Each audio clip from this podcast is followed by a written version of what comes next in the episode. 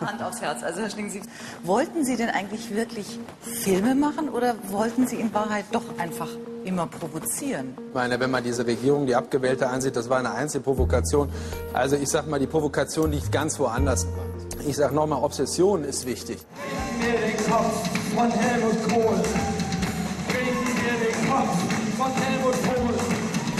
Ich bin da als Mensch unterwegs, da ist dieser erwartete Kunstbegriff für mich ein, äh, ein ganz wichtiges ja. Ding. Das gibt mir Freiheit, das ist wie ein Ausweis, den ich zeigen kann und sage, ich bin im Sinne des erweiterten Kunstbegriffs unterwegs. Deutschlandfunk Kultur. Lakonisch, elegant. Der Kulturpodcast. Der Kulturpodcast heute mit Christine Watti und mit Katrin Rönecke. Hallo. Und gehört haben wir, vielleicht haben ihn viele Menschen wiedererkannt. Es war gerade Christoph Schlingensief, dessen zehnter Todestag bevorsteht. Je nachdem, wann ihr diesen Podcast hört, am 21. August 2010 ist der äh, Filmregisseur, Theaterregisseur, Autor und Aktionskünstler Christoph Schlingensief gestorben. Und wir wollen in dieser Ausgabe an ihn erinnern. Das machen natürlich nicht nur wir, sondern ganz viele gerade, die natürlich so einen Todestag als Anlass nehmen, nochmal über ihn zu sprechen. Wir haben aber eine ganz spezielle Frage. Und zwar haben wir uns gefragt, ja, warum gibt es eigentlich keinen wie Christoph Schlingensief heute mehr? Ist das überhaupt so, dass das so ist? Und wenn ja, woran liegt es? Liegt es an der Zeit, in der wir leben? Liegt es an der Zeit, in der er gewirkt hat?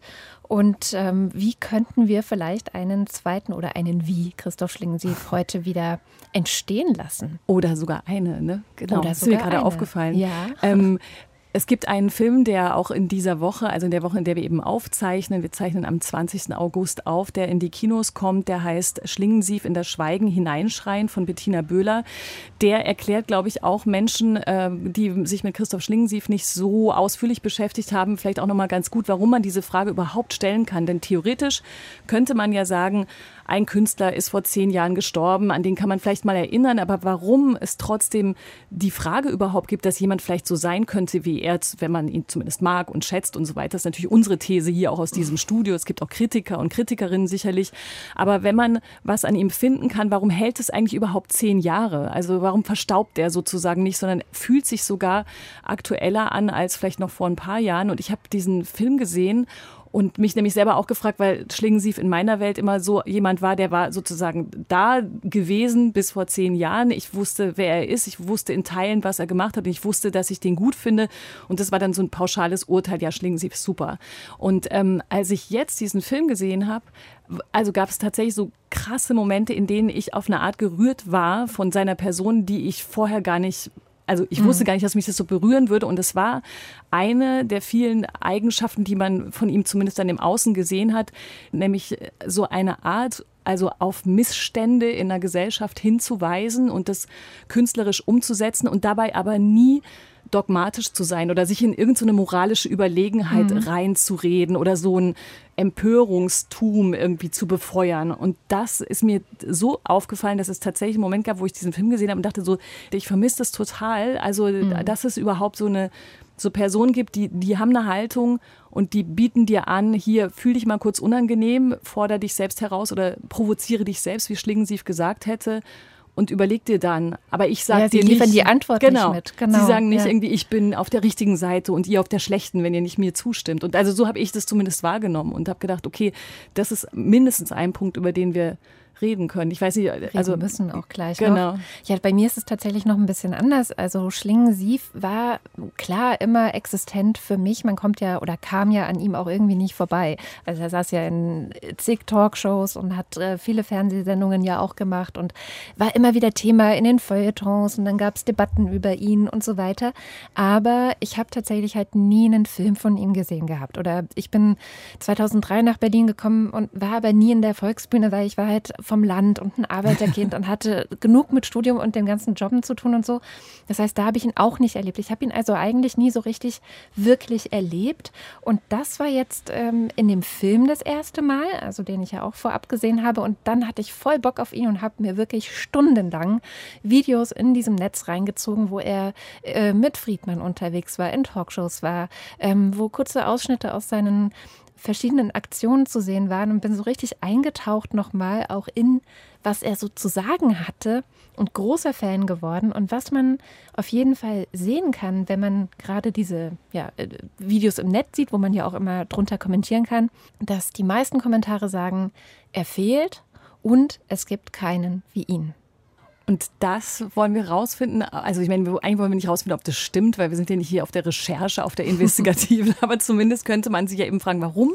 Warum denn eigentlich nicht? Normalerweise sagt man doch immer hier Schüler von, in den, auf den Spuren von, im mhm. Windschatten von und so weiter. Wir haben zwei Gäste und das ist einmal Aino Laberenz. Sie ist Bühnenbildnerin. Sie war langjährige Partnerin von Christoph Schlingensief und ist jetzt auch seine Nachlassverwalterin. Herzlich willkommen. Hallo. Und, und, außerdem, genau, Entschuldigung, klar, Katrin, bitte. Und unser zweiter Gast ist Thomas Meinecke, der ist Musiker, Autor und war auch Freund von Schlingensief zu dessen Lebzeiten. Wenn ich das richtig gelesen habe, dann habt ihr euch in München kennengelernt. Ist das richtig? Das ist richtig. Also Christoph zog 1979 nach München, äh, von Oberhausen kommend, ich äh, 1977 von Hamburg kommend, zwei Jahre vorher. Und wir haben uns an dem Tag seines nach München kommens kennengelernt. Und war das auch dieses legendäre Haus, von dem Schlingensief in einem Interview mal erzählte, dass es unten eine Apotheke gab und das hätte seine Eltern zwar besänftigt, aber eigentlich oben wohnten so ganz viele schräge Vögel? So war es auch, genau. Also, das heißt, äh, ja, genau, die Eltern haben ihm das, glaube ich, besorgt, sogar dieses äh, Zimmer, beziehungsweise diese Wohnung. Man kann es auch Wohnung nennen, aber es war eigentlich nur eine Dachmansarde, wo er sogar sich das Wasser äh, aus dem Treppenhaus genau. abzapfte von einem der Waschbecken, die dort neben den Etagenklos, äh, die alle Wohnungen hatten. Also, es gab ein paar privilegierte Wohnungen. Es war München, das war ähm, das Westend, ähm, das ist aber nicht wie das Frankfurter Westend, sondern die Schwanthaler Höhe und ein Glasscherbenviertel damals. Inzwischen natürlich gentrifiziert. Und Christoph zog da ein, weil ich glaube, seine Eltern ein gutes Gefühl hatten, dass er da wohnt, wo, wo auch eine Apotheke unten drin ist. Und das Haus war ein bisschen legendär, weil wir dann dort alle auch so unsere eigenen Sachen starteten und äh, dadurch wurde es jetzt sozusagen legendär. Damals war es einfach ein, ein Haus in einem Glasscherbenviertel. Wir haben auch sogar noch einen dritten Gast, äh, der aber jetzt nicht sozusagen live in unserer Runde ist in diesem Podcast und das ist der äh, Künstler Tobias Dostal. Aino, ich glaube, du könntest den fast anmoderieren, denn ihr kennt euch nämlich auch. Wir haben den vorher getroffen und da gibt es ein kurzes, kurzes Interview zum Anfang und zwar, weil wir so ein bisschen die aus der Sicht eines, ähm, in diesem Fall Kunststudenten, der auf äh, Christoph Schlingensief an der UDK in Braunschweig trifft, erzählen wollten, was der für einen Eindruck wiederum machte auf Leute, die jetzt nicht schon in der Kunstszene drin sind und wissen, wer da auf sie zukommt. Tobias Dostal, Eino, den, wie würdest du den vorstellen? Äh, schwierig. ähm, äh, also ein wahnsinnig toller, charmanter Mensch erstmal. Also mich verbindet mit ihm natürlich die Zeit des Kennenlernens, äh, als Christoph äh, in Braunschweig unterrichtet hat. Und das äh, Unterrichten war nicht äh, so, dass, ähm, dass Christoph quasi immer in Braunschweig in der Uni war und, äh, weiß ich nicht, seine Stunden abgehalten hat, sondern eigentlich, dass äh, diese Gruppe von Studenten, ähm, darstellendes Spiel, glaube ich, hieß das, ähm, hieß sein Fach, äh, immer mitkommen mussten, wo wir gerade gearbeitet haben. Sprich, die haben ähm, ganz schön auch einen Einblick bekommen, wie er gearbeitet hat und hat, haben natürlich überall mitgemacht, ob das jetzt in der Volksbühne war, ähm, am Burgtheater in Wien und so. Das heißt, da ähm, ja, habe ich Tobi jetzt irgendwie nicht nur nicht nur als Student von Christoph, sondern immer auch in den Arbeiten miterlebt. Und äh, Tobi war 2015, ähm, haben wir im Operndorf Afrika Künstlerresidenzen äh, gestartet und da war Tobias Dostal der Erste. Also da geht es äh, darum, Künstleraustausch, also afrikanischer Seite Künstler zu suchen, die gleichzeitig mit äh, Künstlern aus dem nicht-afrikanischen Raum vor Ort sind, arbeiten, äh, sich auf den Ort einlassen, austauschen. Genau, und das verbindet mich äh, im Prinzip noch mal mehr, auch nach Christophs Tod, dass wir irgendwie eine, ein paar Dinge zusammen erlebt haben, sozusagen. Ja, und er erzählt eben im folgenden Gespräch auch ganz schön am Anfang, also muss man sich dann vorstellen, so ein Student, der auch schon mal was von Christoph Schlingensief natürlich gehört hat und dann auf einmal erfährt, der kommt vielleicht an die UDK nach Braunschweig. Das war erst im Gespräch, ob da jetzt Helge Schneider kommt oder doch Christoph Schlingensief und das war irgendwie... Ähm erstmal ganz amüsant, weil Braunschweig hat eigentlich immer ziemlich gute Namen gehabt als Professoren wie Marina Abramovic und so. Und da war das natürlich ähm, mit Christoph Schlingensief schon was Besonderes. Ich hatte ihn damals eigentlich das erste Mal wirklich live erlebt. Da war ich noch in der Schule vor meinem Abitur. Und da haben wir in Berlin ein, so eine Exkursion gemacht und haben ein Theaterstück gesehen, das äh, Rosebud. Das lief in der Volksbühne. Das war unser Wunsch der Schüler. Und die Lehrerin ist während des Stücks dann schon langsam so in den Sitz gerutscht, weil das natürlich etwas provokativ war für, für, die Schüler. Wir fanden das natürlich äh, ultra scharf, was der da gemacht hat. Und ähm, somit war ich natürlich schon mit ihm irgendwie, äh, wie soll ich sagen, in, in, einer gewissen Weise verbunden, weil ich das äh, immer sehr, sehr interessant fand, was wie der gearbeitet hat. Und äh, so jemandem über die Schulter zu schauen, ist natürlich was Besonderes. Dann also wurde äh, Christoph Schling Schlingensief quasi dein Prof. Wie hast du denn, kannst du dich noch an erinnern, wie der das erste Mal da aufgetreten ist oder wie überhaupt du ihn beschreiben würdest, in seiner Funktion dann irgendwie euch was beizubringen? Wie hat er das gemacht? Ja, also er kam eigentlich ziemlich direkt ähm, beim ersten Besuch sozusagen an der HBK, da wollten alle zu ihm. Das war natürlich unmöglich, dass alle in seine Klasse konnten. Da gab es dann schon leichtes Konkurrenzverhalten, sage ich mal. Und ähm, jeder sollte sich kurz vorstellen, also kurz ein Gespräch. Und äh, dann hat er natürlich auch gleich selektiert, wen er da haben will und wen nicht. Wenn da irgendjemand gesagt hat, ich will mal lernen, wie man so richtig auf die Kacke haut, dann hat er gleich gesagt, so, nee, nee, dich will ich auf gar keinen Fall. Also der war dann auch ähm, speziell, aber er hat von Anfang an gesagt, dass er eigentlich jetzt nicht in Braunschweig äh, jede Woche hinkommen kann und uns beibringt, Filme zu schneiden oder sowas. Er war eigentlich so beschäftigt, er war ja schon unglaublich ähm, ausgebucht die ganze Zeit, dass er einfach uns angeboten hat, seine Projekte, die er gerade macht, zu besuchen und ähm, ihm dabei zu helfen. Und das war halt auch das Besondere an ihm, dass er so einen persönlichen Kontakt auch zuließ. Also der war sehr nahbar. Das ist halt das Besondere an ihm gewesen. Ich muss immer kurz nachfragen, kannst du dich denn noch erinnern, was du damals zu ihm gesagt hast, dass er gesagt hat, Tobias, du bist drin? Ich habe das ähm, ehrlich gesagt beim ersten Gespräch ähm, sozusagen, da hat er sich dann Leute ausgesucht und da war ich aber nicht dabei. Und ich wollte aber unbedingt zu ihm und dann ähm, habe ich ihm in diesem kurzen Gespräch habe ich ihm auch was vorgezaubert. Das ist so, was ich auch tue. Ich bin Künstler und Zauberer. Und ähm, dann hatte ich ihm, weil er das nächste Mal in der HBK war, hat er gefragt, und wie geht deine Zauberei? Was machst du so? Und dann habe ich ihm einen Zaubertrick gezeigt mit einer Münze und habe ihm dabei ähm, die Uhr, seine Armbanduhr geklaut, ohne dass er es mitgekriegt hat. Und äh, ich glaube, das hat ihm dann doch irgendwie imponiert und dann wollte er mich dann fürs nächste Projekt haben äh, in der Volksbühne, das Capro City hieß. Das war so ein Theaterstück und da war ich natürlich dann äh, total begeistert, dass er dann doch so irgendwas gesehen hat, was ich ihm bieten könnte. Also er wollte dann dass ich ihm irgendwelche Falltüren in die in, in, sein Bühnenbild baue, dass irgendjemand sich verwandeln kann und so weiter. Ich hatte da so ein, so ein bisschen Background-Wissen und da war ich dann sozusagen in dieser speziellen Position dann für ihn interessant, glaube ich. Was ist denn die wichtigste künstlerische Lektion, die du von ihm gelernt hast und die dann auch deinen, deine Arbeiten vielleicht irgendwie äh, indirekt oder vielleicht auch ganz direkt begleiten? Ja, ist eine gute Frage. Er hat mich in vielen Richtungen äh, inspiriert. Also einmal natürlich, da war ich dann mit in Brasilien.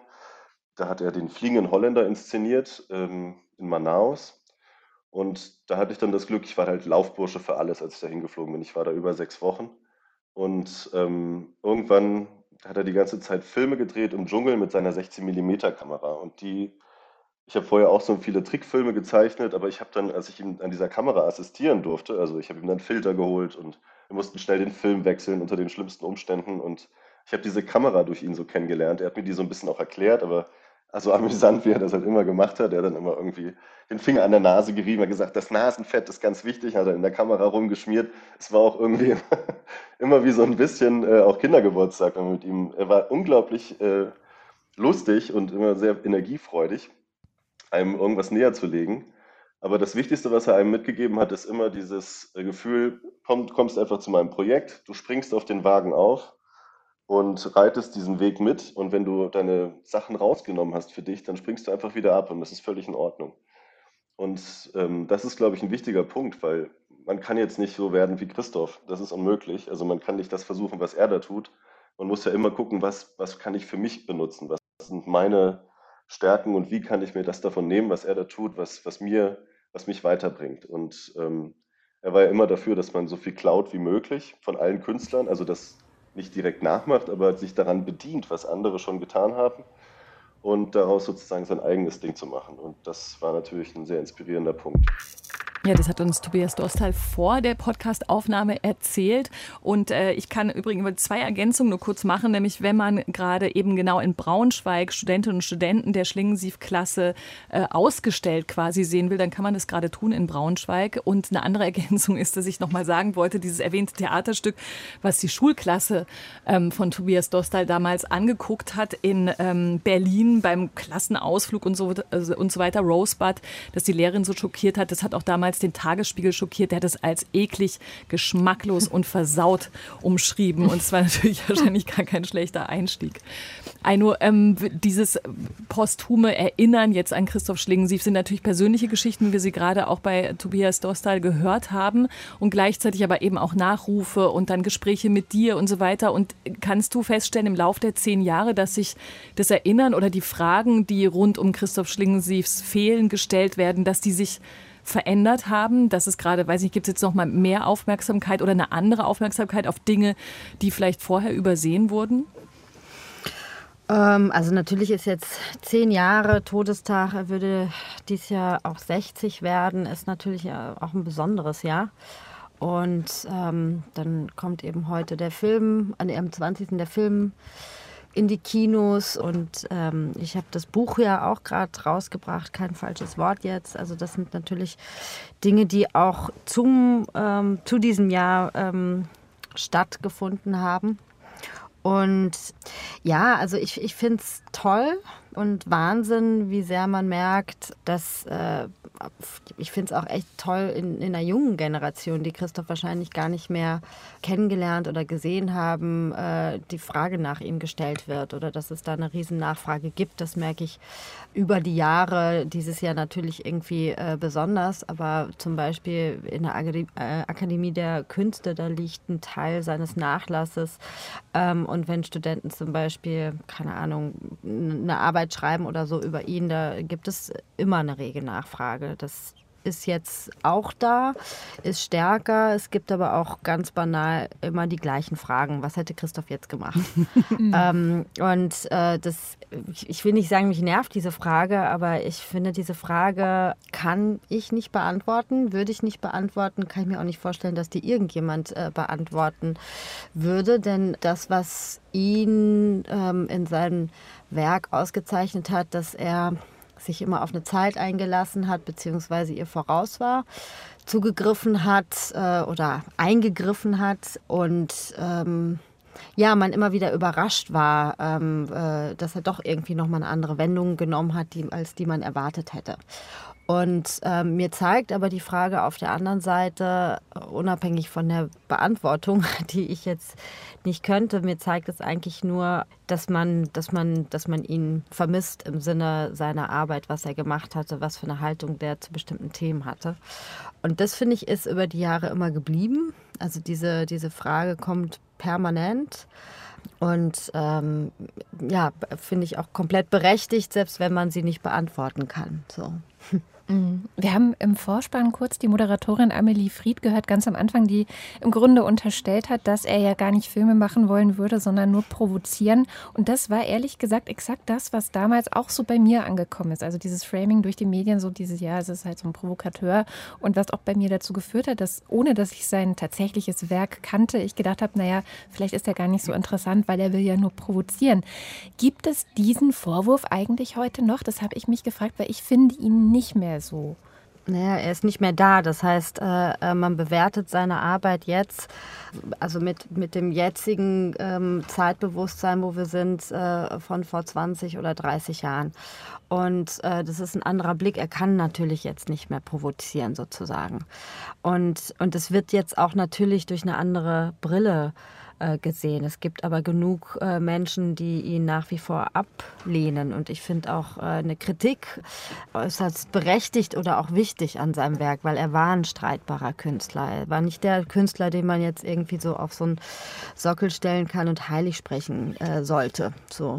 Mhm. Aber diese, dieser Provokateur, der immer sein sollte, das ähm, hat er selber widersprochen, würde ich auch sofort widersprechen weil ich glaube, dass er ja, provozieren wäre ihm, glaube ich, viel zu langweilig gewesen, sondern dadurch, dass er auf eine bestimmte oder diese, diese spezielle Art und Weise, wie er auf äh, Zeitgeschehen, auf äh, Politik, äh, Soziales, als Künstler eingegriffen hat, mit was für einer Vehemenz oder wie radikal oder ja, dass er einfach auch nicht aufgehört hat zu nerven, äh, bis man dann doch irgendwie nochmal sich äh, um, um Arbeitslose, um Behinderte oder ich weiß nicht was äh, gekümmert hat in der Diskussion.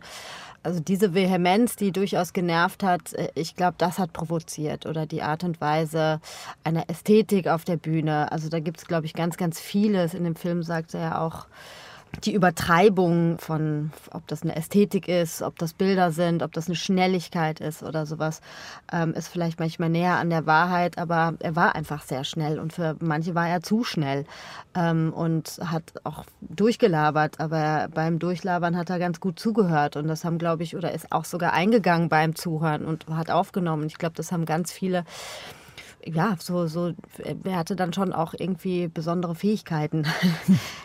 Ich habe ähm, gerade über mein Anfangsstatement nachgedacht, wo ich in diese äh, rührselige Lobeshymne ausgebrochen bin, weil ich gerade dachte, dieses er, er, hat nicht aufgehört zu nerven. Ne? Das, das fand ich jetzt eben, wie ich mir das jetzt nochmal alles angeschaut habe, was ich mir jetzt eben nochmal alles angeschaut habe, dachte ich so, der nervte ja eben, also aus meiner Sicht eben dann nicht, weil eben nicht das drinsteckt, was ich vorhin so vorwurfsvoll an die Gegenwart gerichtet habe, dieses, man setzt sich für was ein und liefert aber auch gleich schon eine Position mit, für die man sich als Zuschauer, Zuschauerin, Zuhörer, Zuhörerin dann auch entscheiden muss und wo es so ein ganz klares richtig und falsch gibt, was ich eben in den heutigen Debatten so erlebe. Das nervt mich. Ne? Mhm. Und deswegen mhm. dachte ich tatsächlich eher, mich war ich so erfrischt, weil ich dachte, wieso wurde denn mit ihm so viel, so ein Generve sozusagen verbunden, wenn doch da jemand ist, okay, der, der, der taucht immer wieder auf, der hat immer wieder eine Idee, aber der lässt trotzdem, so habe ich es empfunden, die Leute ja eigentlich eher in, also dann auch wieder in Ruhe und sagt, hier, ich, ich schütte euch das zwar vor oder ich springe vor euch in den Wolfgangsee oder ich mache irgendwas, was euch jetzt stört in eurem Stadtbild, aber was ihr damit macht, müsst ihr schon selber wissen. Also das fand ich eben genau nicht nervig, das wollte ich nur sagen. So in so einem Vergleich von Debatten und Positionen und politischen Äußerungen heute und dann eben ja. eher damals. Vielleicht meine ich auch Nerven halt, dass er nicht aufgehört hat, dass er keine mhm. Ruhe gegeben hat. Also der hat halt einfach insistiert. Ähm, und zwar immer wieder, immer wieder auf eine rechte Szene in seinen Arbeiten, in Interviews. Also den konntest du ja auch nicht ähm, äh, in gar nichts irgendwie beschneiden. Also wenn du den eingeladen hast zum Thema X und ihm war das Thema Y wichtiger, dann hat er auf jeden Fall über Thema Y gesprochen. ähm, also das äh, wie so ein Politiker eigentlich am Ende manchmal. Das war ja nicht. Also das ja, war ja. eben, weil das ist eben genau auch das auch in der Partei. Er war immer ein Künstler und das ist ähm, also das ist dann auch irgendwie total spannend, äh, wie sehr er sehr direkt auch äh, mit seiner Kunst in der Wirklichkeit, in der Realität eingegriffen hat. Und ja, das, das sehe ich zum Beispiel selten, wo Künstler so direkt in der Realität eingreifen, bis hin äh, sie zu verändern. Bestes Beispiel der Container. Ich glaube, der hat äh, natürlich eine Form der Aktionskunst auch verändert. Also da sind die Wahlen zurückgegangen, also äh, die, die, Ergebnisse der FPÖ zurückgegangen. So und ähm, er hat damit mit dieser Aktion natürlich ähm, in Österreich auch äh, bis heute was hinterlassen und hat aber auch ganz real eingegriffen. So und das sieht man, glaube ich, einfach. Also wüsste ich jetzt nicht, äh, wer das. Ähm, und da gibt es, glaube ich, ganz, ganz viele Punkte, wo man sagen kann, das, das gibt es einfach nicht mehr in, in so einer Biografie. Mhm, ganz am Anfang fiel ja dazu der Begriff des erweiterten Kunstbegriffs, also der Begriff des Begriffs, ähm, wo es ja auch darum geht, dass, also kurz erklärt, dass auch Situationen oder bestimmte Interaktionen oder sowas wie diese Partei im Grunde auch Kunst sein können oder Baden im Wolfgangsee oder wenn auch bei so vielen Aktionen das Publikum dann schon Teil des Kunstwerks wurde, weil es eben irgendwie reagiert hat, was aber gar nicht planbar war und, und so weiter. Gibt es das eigentlich noch? Also dieses, was er ja auch so ein bisschen als Persilschein äh, benutzt hat, zumindest sagte das ja, dann sage ich hier so, guck mal, wie so ein Ausweis, das ist der erweiterte Kunstbegriff und ich bin im Sinne des erweiterten Kunstbegriffs unterwegs. Gibt es das noch? Gilt dieser erweiterte Kunstbegriff noch? Funktioniert das noch? Ich kann ja mal versuchen. Also ich glaube, es funktioniert noch, aber es funktioniert eben immer anders. Also als ich Christoph kennenlernte oder kurz danach, also wir waren ja dann wurden fünf Jahre in diesem Haus gemeinsam. Äh, Anfang der 80er, und wir blieben ja auch Freunde bis, bis zum Ende seines Lebens, aber Anfang der 80er Jahre saßen wir mal zusammen in einer Talkshow des bayerischen Fernsehens, ähm, da wo meine Band FSK damals auftrat und er war da immer meistens mit dabei, war aber auch schon ähm, mit der Zeitschrift verbunden, aus der diese Band hervorgegangen war. Die hatte den Titel Mode und Verzweiflung und hat sich so Ende der 70er Jahre bereits gewandt gegen eine bestimmte Art von aufgeweichtem Kritikbegriff, also der auch mit einer innerlich und auch vielleicht weinerlich gewordenen Sozialdemokratie bundesrepublikanischer Sozialdemokratie zu tun gehabt hatte. Und wir saßen dort und waren eingeladen als so junge neue Schnösel, sage ich jetzt mal, die gegen Alt-68er praktisch aufgefahren wurden. Also es spielte meine Band, so Songs wie Wir sagen Ja zur modernen Welt und so. Und im Publikum, beziehungsweise auch auf dem Podium, saß zum Beispiel Rainer Langhans, Kunzelmann, alte 68er.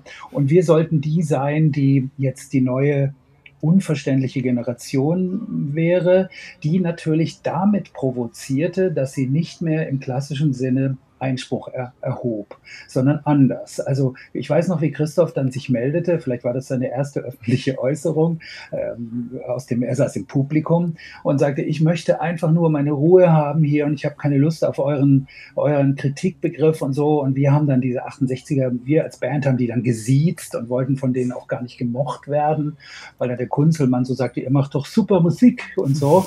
Also es war dann auch so gar nicht so einfach praktisch jeweils sich in eine provokante Position, und das ist, glaube ich, wäre bei Christoph immer noch so, er würde es vielleicht anders machen, er suchte die Reibung, sozusagen die Reibung mit dem Common Sense ähm, äh, zu finden. Und das hätte er vielleicht jetzt zehn Jahre, wenn er noch leben würde, nach seinem bedauerlichen Tod, etwas anders jetzt aufgezäumt. Aber ich, ich halte es für möglich, dass er als, als Künstler-Ego, als politischer Mensch, aber eben auch als sehr persönliches äh, Wesen, das auch die persönliche, auch private Situation immer mit reinbrachte, auf jeden Fall das weiter gekonnt hätte. Nur es wird immer schwieriger. Ich, ich denke manchmal, wir haben, wie, wie war das, was war das für eine irre Aufregung vor ein paar Jahren, als dann Helene Hegemann zum Beispiel mit ihrem sogenannten Plagiatroman, der natürlich auch im Christophschen Sinne, wie es gerade zitiert wurde, einfach sich bedient hatte hier und da, aber ein ganz eigenes Werk war, was das für eine unglaubliche, also die größte Aufregung, glaube ich, die ich je erlebt habe im Feuilleton war. Und ich glaube, es würde heute auch nicht mehr provozieren. Es würde aber auch verpuffen dann vielleicht. Das heißt, der provokante Akt muss immer seinen Widerstand sich wieder neu wählen. Und da wäre ich, glaube ich, aber ich bin auch generell, glaube ich, ein optimistischer Mensch, gar nicht so schlechter Dinge. Nur das kann man eben gar nicht mehr so machen, wie Christoph es vor zehn Jahren noch gemacht hatte. Das würde anders zu sein haben, weil es heute bereits eine Art Genre dann auch vielleicht geworden wäre oder ist. Ja, aber vielleicht, und vielleicht sind ja auch ganz viele Sachen schon so auf so eine ganz komische Art und Weise durchgespielt. Also nicht von Christoph Schlingensief, sondern ja. insgesamt, ne? weil die, diese muss man ja auch nochmal erwähnen bei der Aktion, äh, die Aino vorhin angedeutet hat, dieses Ausländer raus in Wien. Ähm, wer das jetzt noch nicht kannte, kann man, das kann man sich alles nochmal nachlesen, nachschauen und so weiter. Da waren eben Container aufgestellt und die, die Bevölkerung konnte in kurz zusammengefasst dort eben äh, Asylbewerber, Bewerberinnen rauswählen. Und das war natürlich eine Analogie oder eine Anlehnung an dieses absurde Big Brother-Format, das damals eben auch neu war. Und diese ständige Verknüpfung von äh, so politischen äh, Sachen mit wiederum Popkultur und ähm, Entwicklungen, die da gerade entstanden sind, das ist ja auch das, was, was meines, meiner bescheidenen Erkenntnis nach ihn vielleicht auch unterschieden hat von so Nachfolgern wie Zentrum für politische Schönheit und so weiter, die wiederum, die, die gar nicht mehr diese crazy Vorlage aus irgendeiner Popkulturwelt haben konnten, weil halt da alles schon mal irgendwie da war an extremen Situationen und absurden Formaten und gesellschaftlichen Abgründen, die man da so sehen konnte.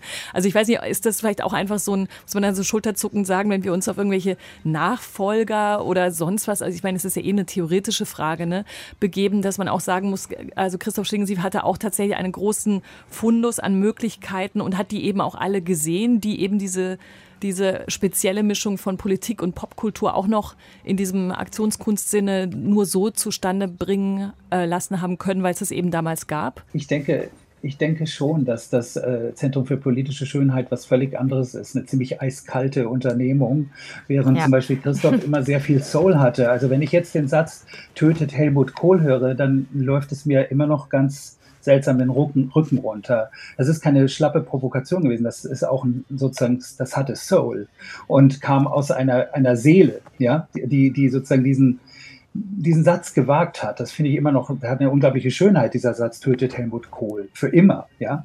Und ähm, da war er eben besonders gut. Insofern würde ich ihm einfach eine sehr hohe musische Qualität äh, attestieren, die eben so das Zentrum für politische Schönheit nicht hat. Also ich mag die einfach nicht. Das ist mir auch politisch zu flach Mhm. Also ich, ich, das, ich würde sogar, ja, ja Entschuldigung. Nee, nee, ich wollte nur, nur das in, in, Klammern und diesmal nicht so lang wie eben, wollte ich nur sagen, ich wollte jetzt nicht unbedingt die, also ich finde die tatsächlich eigentlich besprechenswert, weil die ja natürlich ab in der Nachfolgedebatte werden die immer genannt natürlich, ne? Genau. Also die ja, hängen ja. sich da dran und wenn man es genau anschaut, würde ich dem auch beipflichten, finde ich, hat das eine überhaupt nichts mit dem anderen zu tun und meine Schwurbelfrage, die bezog sich tatsächlich mehr auf diese zeitdiagnostische Situation, also die Popkultur mit der Politik so verbinden zu können, ist das auch was, was eben aktuell vielleicht wo nicht, nicht mehr so viel Reiz drin liegt. Das war so ein bisschen das Ding. Aber wir können auch nochmal aufs Zentrum gucken, also wie ihr wollt. Naja, es war natürlich also auch wirklich mal die Sachen mit Christoph, als der das sozusagen mit so ganz groß auch rausbrachte, diese, diese Art des Arbeitens, des politischen, ästhetischen Arbeitens, da war auch der Begriff Poplinke sozusagen noch ein relativ neuer. Also den formulierte er sozusagen auch mit. Also diese, diese Selbstverständlichkeit, dass Pop auch politisch ist, war anfangs nicht gegeben. Also ich finde find, äh, find es halt auch zum anderen, also der, es gibt in dieser ganzen Debatte immer für mich auf der einen Seite den Moment, sich Arbeiten von ihm anzugucken und man sieht, wie wahnsinnig aktuell die sind. Äh, und auf der anderen Seite finde ich es aber falsch, äh, diese Arbeiten in dieser Zeit zu versuchen, in die jetzige Debatte zu setzen. Mhm. Natürlich würde er mhm. jetzt nicht mehr äh, tötet Helmut Kohl sagen. Das hat er schon irgendwie 20 Jahre, nachdem er es gemacht hat, nicht mehr getan. Also das, der, der hat sich ja immer auch verändert. Also der ist ja auch mit der Zeit gegangen oder drauf eingegangen eingegriffen und äh, voraussetzt einfach jemand, der sehr, sehr sich verändert hat, um, um sowas wie, sicherlich gibt es äh, ähm, in Bereichen, ob das im Film ist, ob das im Theater ist, ob das eine bildende ähm, Kunst ist, ähm, Künstler, ähm, die sich auf ihn beziehen, die sich mit, aufs, äh, mit ihm auseinandersetzen, ähm, wo man ganz klar sagen kann, vielleicht sind das äh, eine Generation Nachfahren und äh, ist aber trotzdem, wenn man jetzt auf äh, sowas wie das Zentrum äh, kommt, für mich ein Heidenunterschied, ähm, dass Christoph sich immer selbst in Frage gestellt hat und ist nie nach vorne gegangen äh, um sich selbst willen. Also der, ähm, der hat immer die Eindeutigkeit Gerechtigkeit gehasst. Der wusste ähm, um seine eigenen Abgründe. So, ne? Und die hat er auch offengelegt. Also der hat sowas wie Selbstgerechtigkeit äh, gehasst. So, ne? Und mhm. äh, wollte er Gedanken zur Verfügung haben aus den verschiedensten Bereichen. Das ist auch ein, glaube ich, sehr wichtiger Punkt, dass er sich bedient hat äh, oder abgearbeitet hat, sowohl an Musik als auch an äh, bildender Kunst, als auch an Film. Also er kam aus dem Film ganz klassisch ist dann aber äh, auch in, in, in Experimentalfilm äh, nach München geraten. In München hatte er aber auch eine Band. Da gab es eben genau diese Kontakte, was, was äh, Thomas erzählt hat, was natürlich für ihn dann auch prägend immer weiter wichtig war. So, ne? und, äh, und so weiter. Also schon Ende der 90er in der bildenden Kunst gewesen. Und äh, Berlin Biennale. Er hat immer von ähm, Beuys, er hat immer sehr viel Entschuldige, Anja, Boys, nur ganz kurz. Genau. Und, und, genau, er hat immer von Boys geredet. Es gab schon Herbert Achtern, Achternbusch, du hast keine Chance, aber nutze sie. Es gab immer die Fettecke von Boys, von der er immer geredet hat. Und genauso über Diskomusik. Aber ich wollte dich genau. nicht wirklich unterbrechen. Das aber genau das meine ich. Ne? Das ist, also, das ja, ist, genau. glaube ich, ein Punkt, wo er, ähm, also es geht ja nicht um Ersetzen oder so, wenn man auf der, sich auf die Suche macht, ähm, in den einzelnen, sagen wir mal, Sparten oder so. Aber das war eben sehr früh über Christoph der Punkt, dass der sich nicht nur aus dem Film kommt, in verschiedenen Bereichen wie durchentwickelt hat oder wie seine verschiedenen Plattform ausgereizt ist und in die nächste gegangen oder, oder aus der einen was mit in die andere genommen hat, der hat sich auch immer bezogen. Also der hat äh, ganz konkret sich bezogen, ob das Beuys, ob das Mühl, ob das Benuel, ob das Fassbinder, ähm, ob das, also ich weiß noch, wir haben eine Plattensammlung mit Filmmusik und Geräuschen gehabt bis zum geht nicht mehr, weil der, der hat ja auch sehr früh alles selber gemacht. Der hat die Kamera gemacht, der hat den Ton gemacht, der hat das Drehbuch geschrieben, der hat den Antrag gestellt und dann ist er auch noch vor die Kamera gegangen. So. Das, also das, das ist natürlich auch etwas, wo man sagen muss, der hat so die volle Verantwortung auch übernommen. Natürlich um, umso mehr er gearbeitet hat, äh, es, es gab ein Team und ein sehr wichtiges Team und er hat natürlich auch äh, alles aufgenommen und ernst genommen und sehr, sehr, ähm, also das, was der Tobias Dostal äh, vorhin gesagt hat, Christoph, war sehr nahbar. Ne? Also man, man hat sich da auch sehr äh, ernst genommen und gehört gefühlt in der Arbeit. Aber der hatte eine irrsinnige Aufnahmefähigkeit. Wenn er inszeniert hat, dann hat er als erstes die Musik gemacht. Also als Beispiel. Dann hat er irgendwie gesagt, wer von wann wo. Und dann, ach, dann könntest du mal den Text und das Licht machen wir dann so und dann machen wir das. Und da war nichts einfach nur Show oder im Sinne, also jetzt zum Beispiel im Theater, dass, äh, dass Musik nur einen Zweck erfüllt hat, sondern das war für ihn eine, eine Sprache. Eine Sprache, die er äh, wie ein Tempo, wie ein Rhythmus, wie, wie ein direktes Miteinander. Also was, was sich, äh, für mich war der auch wie ein Komponist in allem, so zum, in der Beschreibung.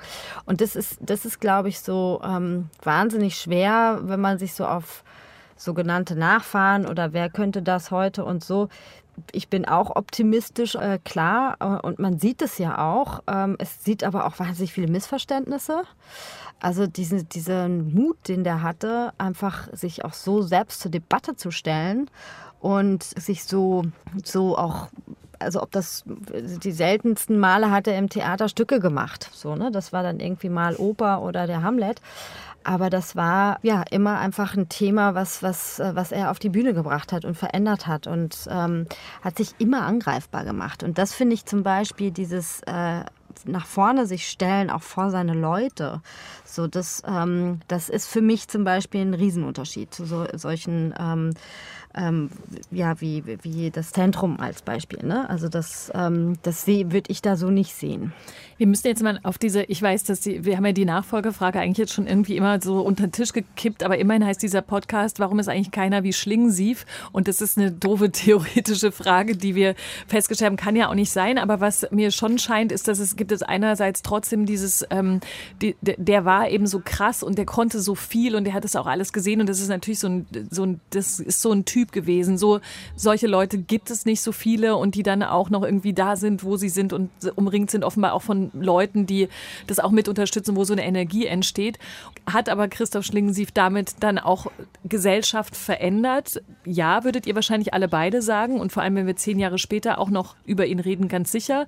Und reicht es aber über diesen Todestag quasi weiter hinaus? Oder seht ihr doch irgendwo so kleine Ansatzpunkte, dass da schon noch, auch jetzt noch immer was in Bewegung gesetzt werden kann, wo Leute sagen, ah, okay, der Schlingensief hat es gut gedacht und vielleicht können wir auch aus unseren Betondiskursen mal rauskommen und vielleicht mal ein bisschen differenzierter wieder schauen. Also ich, mir fällt da der, dieser unglaublich tolle Songtitel von Kinky Friedman ein, They don't make Jews like Jesus anymore. Also es gibt einfach manchmal so, so Solitäre. Wow. Christoph, ich will Christoph nicht mit, mit, mit Jesus gleichsetzen, obwohl seine soziale oder auch Künstlerrolle durchaus etwas davon hatte, zum Teil. Also er war ja sozusagen schon auch ein, ein, ein ein stellvertretend Leidender. Und sein Leiden war aber nicht nur ein politisches, sondern auch ein persönliches. Und ähm, das ist ein Riesenthema. Aber generell würde ich sagen, so, so, es gibt einfach so ein paar Solitäre, die haben sehr viel bewegt. Und da werden sich immer Leute, die damals noch gar nicht gelebt haben, auch noch wieder daran erinnern und auch daran vielleicht anknüpfen. Aber sie müssen ja nicht, nicht der zweite Schlingensief sein. Den, auf, auf den warte ich jedenfalls gar nicht. Insofern habe ich das Gefühl, natürlich gibt es heute eine ganz andere Kunstmarktsituation, äh, aber auch generelle Öffentlichkeit äh, in, in Sachen Kunst und Diskurs. Ich finde, unser, unsere Diskurse, die da draußen rumflirren, finde ich unglaublich diversifiziert und, und hoch nervös, aufgeregt, ähm, aufgeladen und finde das ehrlich gesagt auch gut. Ähm, da, daran hat ja Christoph praktisch gearbeitet, so eine allgemeine Auf, Aufregung zu erzeugen, die jetzt da ist. Also ich finde, ich finde das, ich finde das äh, nicht nötig, dass einer der neue Schlingensief ist. Okay. Nee, finde ich auch nicht. Überhaupt nicht. So, aber es ist, äh, wenn man, also wenn unser Gespräch, äh, ihn zu beschreiben oder der Versuch, ihn zu beschreiben, wie er gearbeitet hat, äh, hat ja auch immer wieder uns dahin geführt, dass er so viele äh, Bezugspunkte oder ähm, ja gar nicht mal Vorbilder, aber ähm, Bezüge aufgestellt hat, eben auch zu Personen, zu Künstlern. Und ähm, man fragt ja auch nicht äh, genau das Gleiche, ähm, wo ist der nächste Boys, sondern man sucht dann eher, was ist was sind die Gedanken, äh, äh, Boys, äh, die vielleicht dann irgendwie, wo jemand, also das, was auch zum Beispiel äh, Tobi selber als Künstler, als eigenständiger Künstler am Anfang gesagt hat, der äh, Christoph hat genau das auch seinen Studenten beigebracht. Es gibt Bezüge, die sind wichtig, dass man sich, ob man sich abarbeitet oder ähm, ranzieht, äh, sich bedient, äh, aber eben zu sich selber kommt. Und äh, ich glaube, so wird Christoph äh, viel mehr äh, weiter leben oder äh, dann wird es irgendwann den neuen Sohn so geben. Ähm, und das, der hat dann vielleicht, ähm, bezieht sich auf Christoph, hat aber eine ganz andere Sprache. Und das ist, glaube ich, das, was, was wir auch in unserer Geschichte Geschichte kennen und was wichtig ist. So, ne? Dass man, es geht ja nicht ums Nachahmen. So.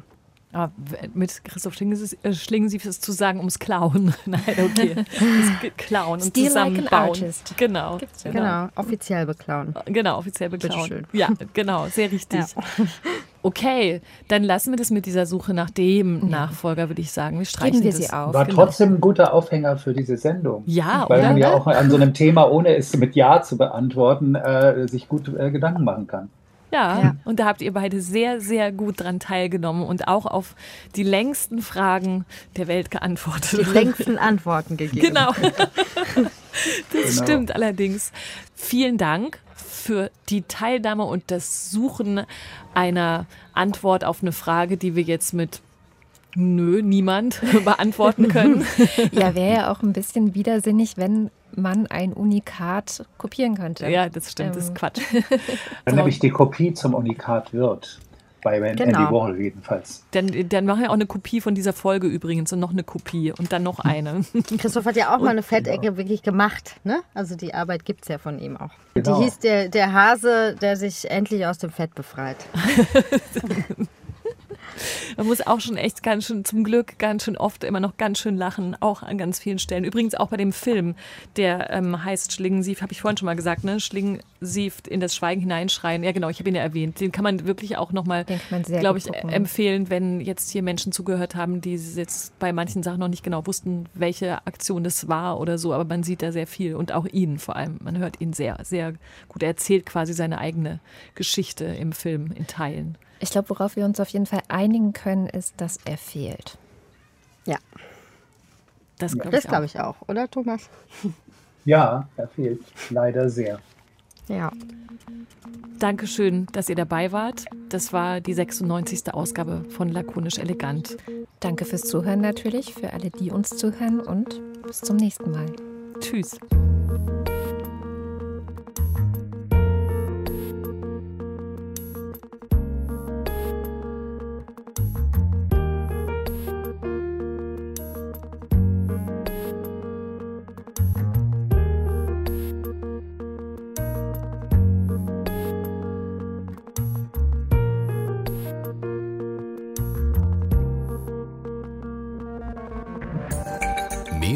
Deutschlandfunk Kultur hören Sie auch in unserer App. Der DLF Audiothek. Jetzt kostenfrei herunterladen für Android und iOS.